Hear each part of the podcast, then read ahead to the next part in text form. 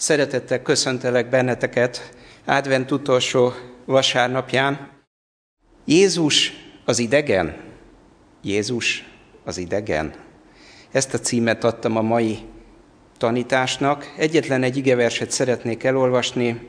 Lukács evangélium a 24. részéből a 18. vers. Elhangzik egy mondat, egy nagyon-nagyon megdöbbentő mondat Kleopásnak a szájából, és azt mondja, Jézusnak címezve, ő hozzá szólva, te vagy az egyetlen idegen Jeruzsálemben, aki nem tudod, mi történt ott ezekben a napokban. És egy kérdőjel van a mondat végén. Tehát egy kérdés, te vagy az egyetlen idegen, aki nem tudod, hogy mi történt Jeruzsálemben azokban a napokban? Ezekben a napokban, úgy általában, amikor nincsenek határlezárások, akkor sokan befejezik az éves munkájukat, beülnek az autóba, repülőre szállnak, vagy éppen fölülnek a vonatra és hazamennek, óriási torlódásokat okozva a határokon.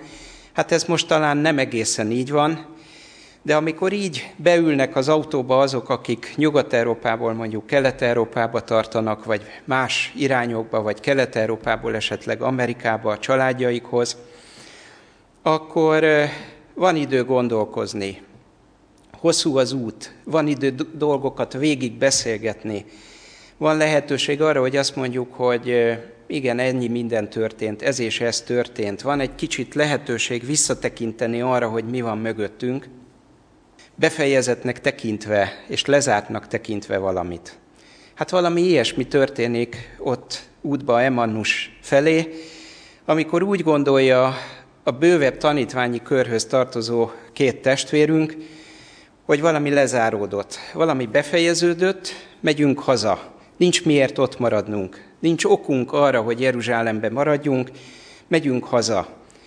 A közlekedési lehetőségek akkor másak voltak, ez egy körülbelül 12 kilométeres távolság, amit teljes csalódottságba, teljes letargiába, remény nélkül mennek. És miközben mennek az úton, befejezetnek, lezártnak tekintik azt, ami történik, gondolkodnak magukba, most már tudjuk, hogy ő nekik nem ott kellett volna lenni, így utólag könnyű azt mondani, hogy rossz úton jártatok, ott kellett volna maradni Jeruzsálembe, ők ezt nem tudják, nem így látják, hanem mennek.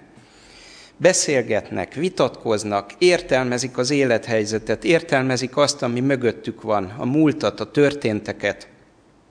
És a mi életünk is pont ilyen. Pont ilyen, hogy értelmezzük a történteket. Akár csak az elmúlt hétnek az eseményeit, amit Tibi mondtál, hogy ezt a lopást, ezt hova tegyük, ami a szomszéddal történt. De ez egy picit azért kívül esik az életünkön. Azt, ami velünk történik, azt már sokkal fájdalmasabban értelmezzük. Járjuk a magunk útját, és közben forgatjuk azokat a dolgokat, amiket átéltünk, amik értek minket. Megrágjuk, adott esetben lenyeljük, adott esetben nem tudjuk lenyelni. És ahogy így mennek a tanítványok, a 15. versben egy érdekes mondat van, Jézus melléjük lép, együtt haladva velük.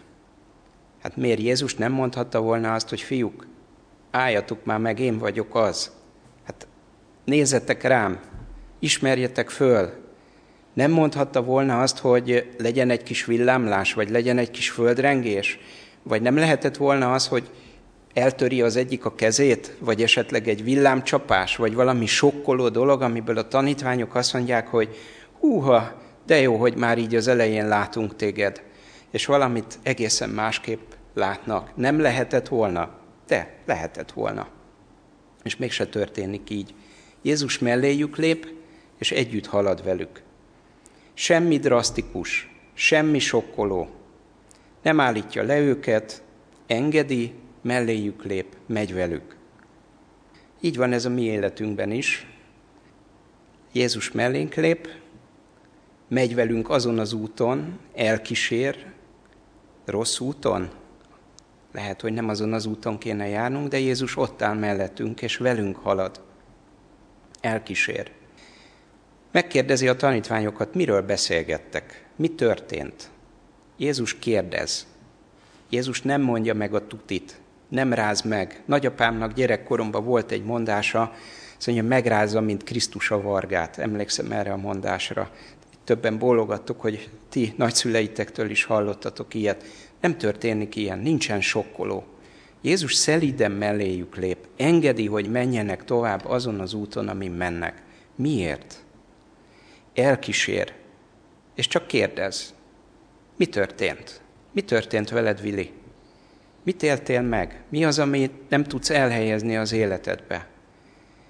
Mi van benned? Mondd el! Egy újabb döbbenetes mondat hangzik el ezek után, a 16. versben, tanítványokra nézve, látásukat azonban valami akadályozta, és nem ismerték fel őt, mármint nem ismerték fel Jézust. De hogy lehet ez? Ezen annyit gondolkoztam, hogy hogy lehet az, hogy bár ők nem a 12 tanítvány szűk köréhez tartoztak, hanem egy bővebb körhöz, a, 12, a 72 tanítvány bővebb köréhez, de valószínű, hogy látták Jézust, valószínű, hogy hallották a hangját, valószínű, hogy látták, hogy hogy van fölöltözve, és nem ismerik föl. Mostanában azért egy picit ebből el tudtam képzelni valamit, a héten a piacon jártam, és nem ismertem föl az egyik ismerősömet. Sapka volt rajta, maszk volt rajta, szemüveg is volt rajta, kabátba is volt, Úgyhogy egy picit meg tudok érteni ebből valamit, de ugyanakkor mégis értetlenül állok ezelőtt a dolog előtt. És nem idegenekről van szó, a tanítványokról van szó. Az is eszembe jutott, hogy nem kis dolog lehetett az, ami akadályozta az ő látásukat. Van egy igerész, a gerendáinkról szól, Máté 7. részében van, 4.-5. vers, a gerendáink, amelyik akadályozzák, amelyek akadályozzák a tisztánlátást. Amire Isten azt mondja, hogy először vegyük ki a gerendát a saját szemünkből, és utána, ha kivettük a gerendát a saját szemünkből, akkor látunk majd tisztán ahhoz, hogy másoknak a szemébe a szálkához hozzányúljunk. Mik ezek a gerendáink? Hát sok ilyen gerendánk lehet, de talán az egyik, ami nagyon érdekes, az a 24. versben a tanítványok azt mondják, hogy pedig mi abban reménykedtünk, hogy ő lesz az, aki megváltja a népet, aki megszabadítja. Ézsaiás 53.4-ben azt írja az ige, hogy pedig mi azt gondoltuk róla. Van egy elképzelés, hogy Isten csapása sújtja, és nem így van. Van egy elképzelés a fejünkbe, van egy elképzelés a fejünkbe, hogy minek kéne történnie velünk, mit kéne, hogy csináljon Jézus velünk, és ehhez képest történnek dolgok, és azt mondjuk, hogy ezek a dolgok nincsenek fedésbe. Az egyik az itt van, a másik az itt van, jobb esetben egy kicsit közelít egymáshoz, de akkor, amikor ezek a dolgok nem takarják egymást és nincsenek fedésbe, akkor azt mondjuk, hogy nem tudunk mit kezdeni ezzel. Ott lesz egy gerenda az életünkben, egy elképzelés, hogy minek kéne történnie, és egy valóság, amit nem tudunk értelmezni. A fejünkbe összeáll egy kép, és ezen a képen keresztül értelmezzük azt, ami elénk tárul, amit látunk. Ami összeáll bennünk, az a sérelmeinken keresztül összeállhat, a sebeinken keresztül összeállhat, az igazságérzetünkön keresztül összeállhat, az átélt fájdalmainkon keresztül összeállhat, és még sok-sok mindenen keresztül. És azt mondjuk, hogy Jézus, ha te itt lettél volna, nem történt volna meg az vagy Jézus, ha te itt lettél volna, akkor meg kellett volna, hogy történjen az. Jézus, ha te igazságos lennél velem, akkor a másik nem viselkedhetne velem így. Jézus, ha te volnál, akkor, és pont, pont, pont. És ilyen előzmények után hangzik el ez a mondat, te vagy az egyetlen, aki nem tudod, hogy mi történt Jeruzsálemben. Totális mellélövés a tanítványoktól. Nem vadidegen emberektől, tehát nem olyanoktól, akik életükben nem hallottak Jézusról, hanem a tanítványoktól. Abszolút mellélőés. Mindenki más, ebben a mondatban benne van az is, hogy hát figyelj, mindenki más tudja, hogy mi történt Jeruzsálemben, de pont te, pont te vagy az, egy, az az egyetlen, akinek fogalma sincs arról, hogy mi történt. Nem így van az életünkben? Jézus, te vagy az egyetlen, aki nem tudod, hogy mi megyek keresztül. Jézus, te vagy az egyetlen, aki nem tudod, hogy mit élek át. Hát lehet, hogy ezt azért így nem mondjuk ki, de a szíveinkbe ott lehet, a gondolatainkba ott lehet. Tükrözheti mindaz, ahogy megéljük a dolgokat, hogy ez van a szívünk mélyén. Hosszú az út, és folytatódik a beszélgetés. 19. verstől a 27. versig, majd kérlek, hogy otthon olvassátok el.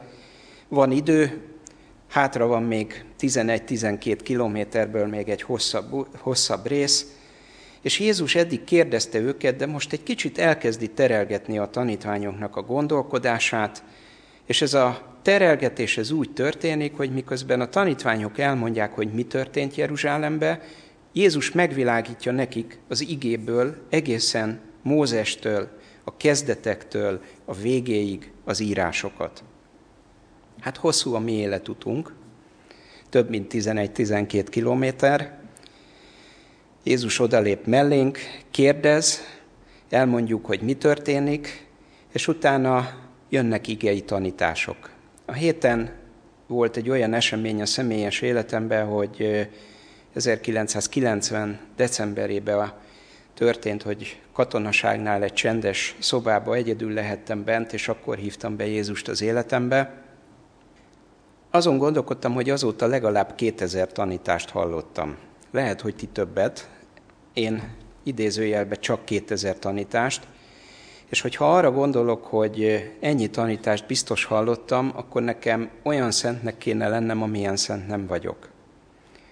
Annyira ott kéne, hogy legyen a fejem fölött, és most értsétek jól, egy olyan glória, ami a tökéletességet jelképezi, ami nincs ott.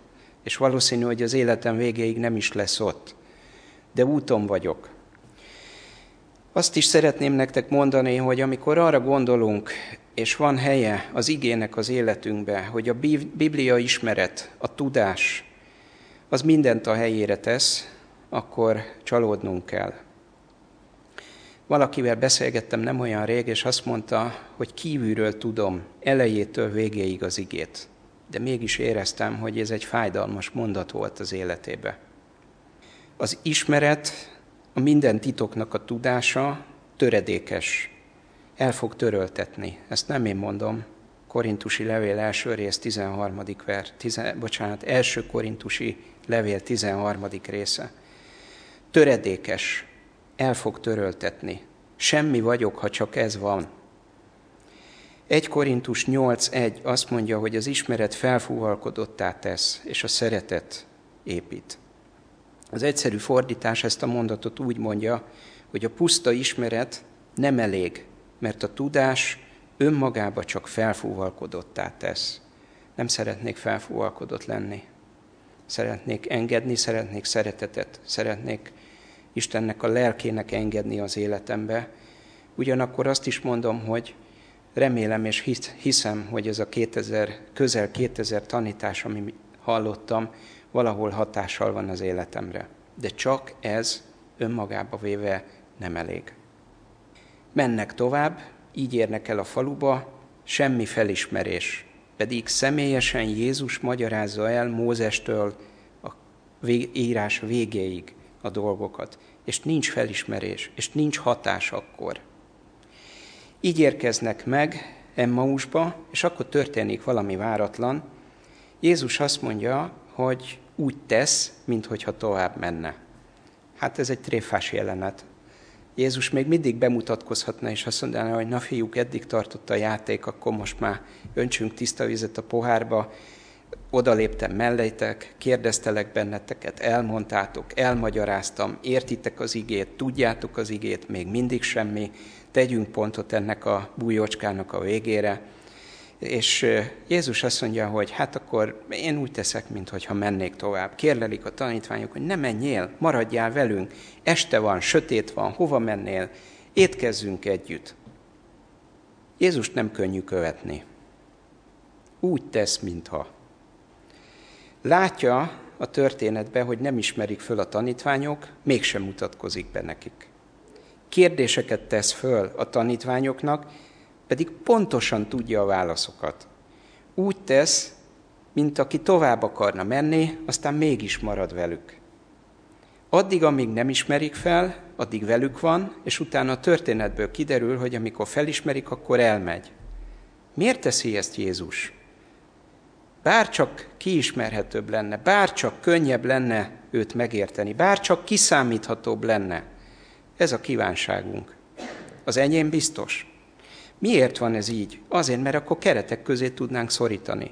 Azt tudnánk mondani, be tudnánk keretezni, tudnánk azt mondani, hogy kis Jézus, így, ilyenkor, el tudnánk altatni magunkat olyan negédesen, kellemesen csepegtetve, hogy most olyan karácsonyra készülünk, tudnánk esetleg szobrokat csinálni, Tudnánk azt mondani, hogy elég egy liturgiát megtartani, elég egy csendességet megtartani, elég naponta olvasni az igét, hogy egy kicsit közelebb hozzam a mi kultúránkhoz, a mi szokásainkhoz, elég ezt tenni, elég azt tenni, és hogyha ezeket megteszem, akkor úgy rögzül bennünk egy Jézus kép, megszilárdul bennünk egy Jézus kép, egy elképzelés, miközben van egy valóság, ami nincs összhangba egymással. És Jézus pont ettől akar megóvni minket. Pont azt nem akarja, hogy rögzüljön bennünk egy kép, egy olyan kép, ami ilyen szemüvegen keresztül mi látjuk őt.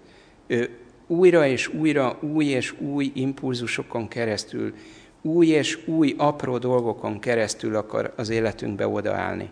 És én szeretnék erre az új és új impulzusra nyitott lenni, miközben minden vágyam az, hogy valami kiszámítható legyen, minden küzdelmem az, hogy valami kiismerhető legyen, keretek közé szorítható legyen, és tudjam azt, hogy, hogy ha ezt teszem, akkor annak az a jó következménye, ha ezt teszem, akkor annak az a rossz következménye. Ezzel küzdök. És Jézus azt mondja, hogy nem. Szeretném mindig új és új arcomat mutatni. Szeretnék új és új impulzusokat adni. Nagyon megdöbbentett az igébe az, amikor két különböző élethelyzet van. A Máté 7. részében, 22. 23. versben jönnek Jézushoz emberek, és azt mondják, hogy hát a te nevedbe teszem ezt, te nevedbe gyógyítok, te nevedbe tettünk csodákat, a te nevedbe profétáltunk, folytathatnánk a sort, a te nevedbe szolgáltunk, a te nevedbe tettem az életembe ezt, semmi más nem tölti ki az életemet, mint a te szolgálatod, és Jézusnak a reakciója megdöbbentő. Azt mondja, hogy semmi közöm, semmi közöm hozzátok.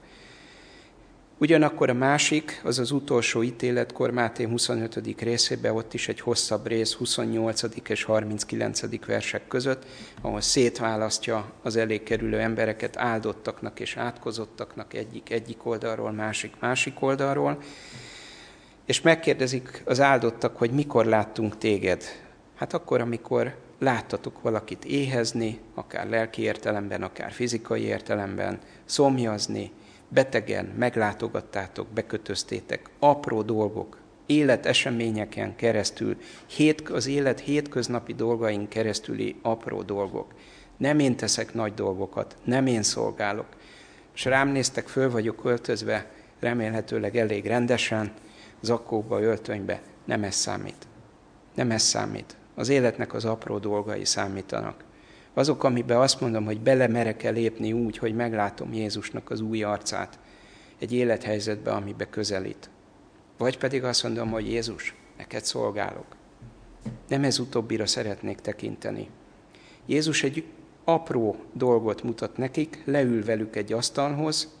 Ez egy teljesen egyszerű, hétköznapi életesemény és annál az asztalnál a mozdulataiból ismerik föl.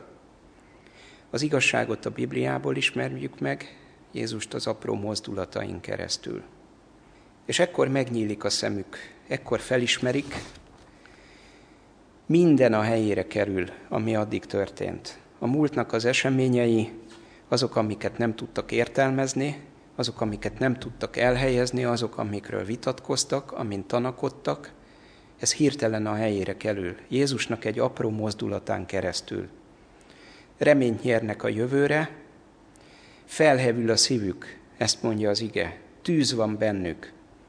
Miért van tűz? Mert minden, ami történt, az Isten szeretetén belül történt, nem azon kívül. És amikor az életünk eseményeit nézzük, akkor megnyílhat a szemünk, hogy mindaz, ami történik velünk, az Isten szeretetén belül történik. nem az Isten szeretetén kívül, nem esik azon kívül a rossz dolgok, a nehéz dolgok, az értelmezhetetlen dolgok, azok, amiket nem tudunk feloldani, azokat, amiket nem tudunk megoldani. Ezek Isten szeretetén belül estek. Biztonság. Lesz remény, lesz öröm, lesz felszabadultság, lesz békesség. És azt írja az ige, hogy még abban az órában elindulnak Jeruzsálembe. Na de hát előtte mondták, hogy sötét van, Jézus ne menj tovább, üljünk le, sötét van, majd holnap. De hát 11 kilométer a visszaút. És nem. Abban az órában elindulnak visszafelé. Akkor, amikor megnyílik a szemünk, akkor, amikor tűz lesz a szívünkbe, akkor elveszti a jelentőségét az, hogy sötét van, az, hogy sötétben megyek, elveszti a jelentőségét az, hogy hosszú az út. Mert abban az órában cselekvésre nyerek bátorítást. Nem kell őket utasítani, nem kell nekik parancsolni, nem kell őket megrázni, nem kell őket sokkolni. Magától, önként, természetes módon belülről fakad. Így érnek vissza Jeruzsálembe, és amikor visszaérnek Jeruzsálembe, akkor a 36. versben a tanítványok, a többi tanítvány körében beszélgetnek, elmondják, hogy Jézus feltámad, Jézus él, és azt mondja ez az igevers, hogy miközben ezekről beszélgettek, maga Jézus állt meg közöttük, és így köszöntötte őket. Békesség. Ezt a békességet kívánom magunk számára, minnyájunk számára. Amen.